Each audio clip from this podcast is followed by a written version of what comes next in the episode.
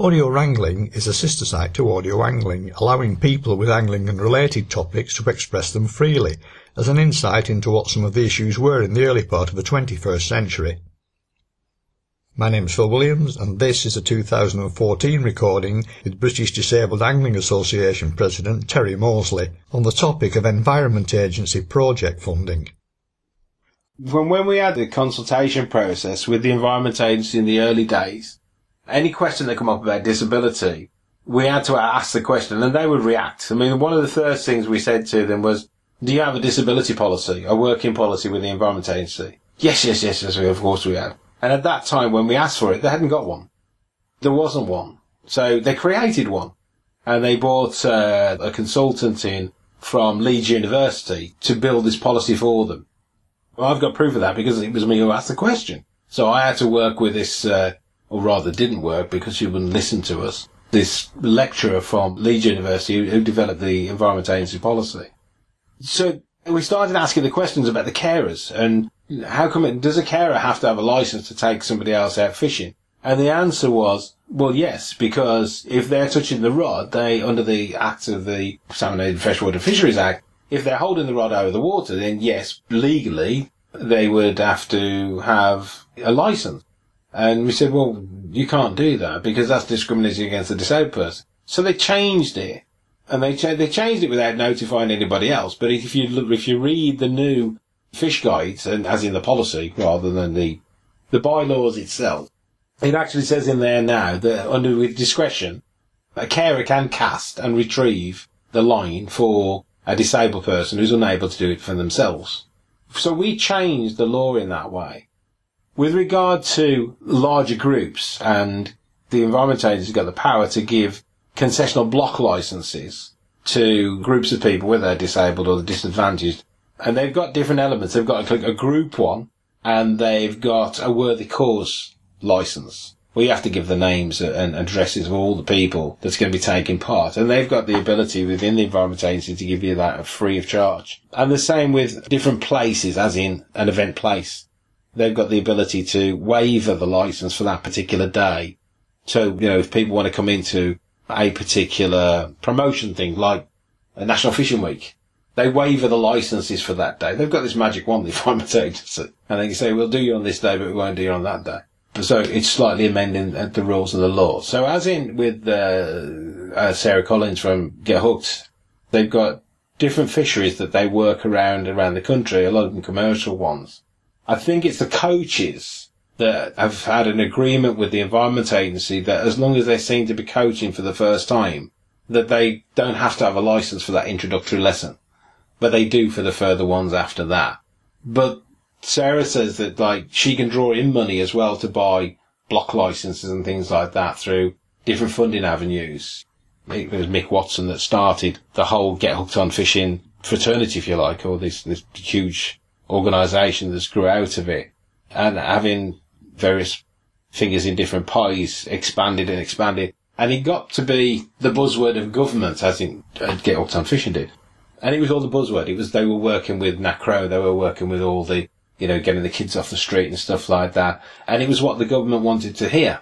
And I know I keep going backwards, but if you step one step aside rather than backwards, there isn't the same need in disability to get people off the streets. There's not many disabled people that's running around the streets causing havoc and stuff like that and breaking in and whatever, you know, some of the kids might have been doing. So the end result, what Get Hooked on Fishing is achieving is very good for society because it will stop people doing things that they shouldn't be doing and giving them a new, a new future and a new way of going about it, a new chance. When disability can't give you anything, what you're doing is you're just doing something for disability and in their eyes, we don't see many disabled drug takers. We don't see many people needing ASBOs that have got disabilities and, and, and things like that. So it's less of a popular subject to approach. Whereas the social attitude of getting the kids off the streets and, you know, stop taking drugs, don't do drugs and crime and all that sort of stuff, it pays well. The cast, uh, see, for me, there's two or three organisations that are called cast. I get confused because I did a, a job for the Environment Agency and Cast was one of the people that I went up to see. But this cast was actually in Nottingham. And they built, or they were building, an eco building on an old pit in Nottingham up by Newark way. Then there was another cast that was up in the northwest. I've only given sent them advice via an email. The fishing under a polytunnel sort of thing. I was watching a video on YouTube, funny enough, about uh, some guys doing it over in Japan, and they always amaze me how many people they can get crammed into one area to catch some fish, to be able to eat their own dinner and stuff like that. And that's the difference between what they do and what we do. Bibury Farms, are another one. You go down to Bibury. If you catch it, you got to take it. You got to eat it, and it's it's that element. I don't know how Cast would get on in an environment situation and a relationship with the Environment Agency because I don't know what your role was, but as a biologist, I know Alan Butterworth from the old days, who's now part of the Angling Trust. I don't think he would agree with fishing undercover because of the other elements that's in there. But then again, you've got like the, uh, the, the places in Cornwall where they're, the Eden. Yeah, I mean, that's the same sort of thing really. To me, it's like the poor cousin of the cast idea is the poor cousin of, of Eden. And people will have a go at it though because it's nature and say, no, it's cruel and you can't do it. Back in the early 80s, there was a group that rented the swimming pool up in Rhyl. And what they did was they filled it full of trout. I don't remember whether you remember that. They filled it full of trout. It was only open for a few days. And the RSPCA went in and shut it down. Purely because people were going in there to catch these trout. And I thought it was a brilliant idea at the time. I thought that's fantastic. You know, it's absolutely great. You put this thing on, you put a pellet on the end, and then you catch it. No different to Bibury, but it was because it was indoors. But I think the cast idea of fishing undercover is brilliant. I mean, personally, for a training point and for getting other people in, especially disabled people, I think it's absolutely fantastic because you can do that all year long. You know, whether it's freezing outside, it's not going to freeze over. An environmental conservation area issue, that's for the Environment Agency to educate people like me who don't really understand that. I see fish. I don't see what's round the fish and what's affecting the fish and whether it's a good thing or a bad thing. I see the sport as an activity. I'm no expert. And I don't think many anglers are experts either. So it's to the Environment Agency to educate us why we should or shouldn't have it or why it's a positive or a negative project. And more money should be spent on projects like CAST. If it is a positive outcome and a positive project, then more should be encouraged.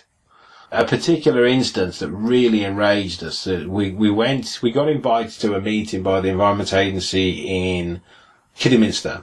All the heads of the department were there. Even at the time, the senior people that was running, I can't remember his name now, that was running the Environment Agency itself they were all there. All the heads of fisheries, Martin Stark and Richard Whiteburn and you know, the names carry on and carry on and carry on.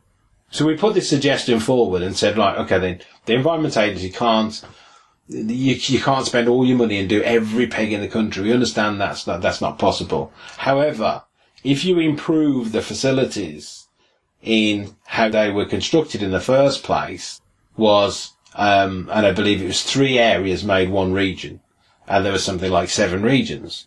So we said, right, if each region had one central fishery that he could spend money into, then those three areas could promote that one and say that's fully accessible. We've invested our money there and uh, you should be able to do everything. And with all the expertise that's around it, whether it's disability or sport or social or whatever, they could have identified in each of the seven regions at least one if it worked, and they could attract like lottery funding into it as well and a whole load of council money and stuff like that, they would have been like super fisheries. Fully accessible. Whether you wanted a match on there or you wanted it, you know, you wanted a social event on there or you wanted for coaching or whatever, the money could have been ploughed in there. But instead they decided to have this, what we'll do is we'll scattergun the funding and if we say we've got 30,000 what we'll do is we'll fire the 30,000 across 130,000 different groups. So you might get a fiver where they need two and a half thousand pounds spent on the project. There's a fiver towards it. So that club spends the fiver trying to stick a plaster on a two and a half thousand pound project. And it didn't work. And it's continually not working. The Angling Trust now have adopted this money, if you like, in a roundabout way. The Environment Agency now has looked at it and said we're getting grief for this. So they're trying to filter it through with the blessing of Sport England, filter it into the Angling Trust. So the Angling Trust then spends that money on projects that it believes should be having it. But once again, they've got this limit. They're going to cap it with 5,000. So if the project's £100,000, you're only getting 5,000. So he's still putting the same old plaster on the same old wound. And they're not prepared to listen to the ideas that us, Cast, Get on Fishing, and everybody else have got, unless you can put the money to it to make it happen. If you make it happen, they'll jump all over you and join the flags and go on the TV and take the recognition with that, look what we've done. But if it costs them money, then they, they don't want to know. And that's just sad to me. It's sad that people spend millions of pounds into the Environment Agency to get little out. And they should be ring fencing money to make it more accessible and angling should be part of the people's future like cycling, like boxing, like football. If football was fishing, we'd be all be fishing on gold plated boxes on the side of the river, Thames now outside drinking Pimm's. But we're not.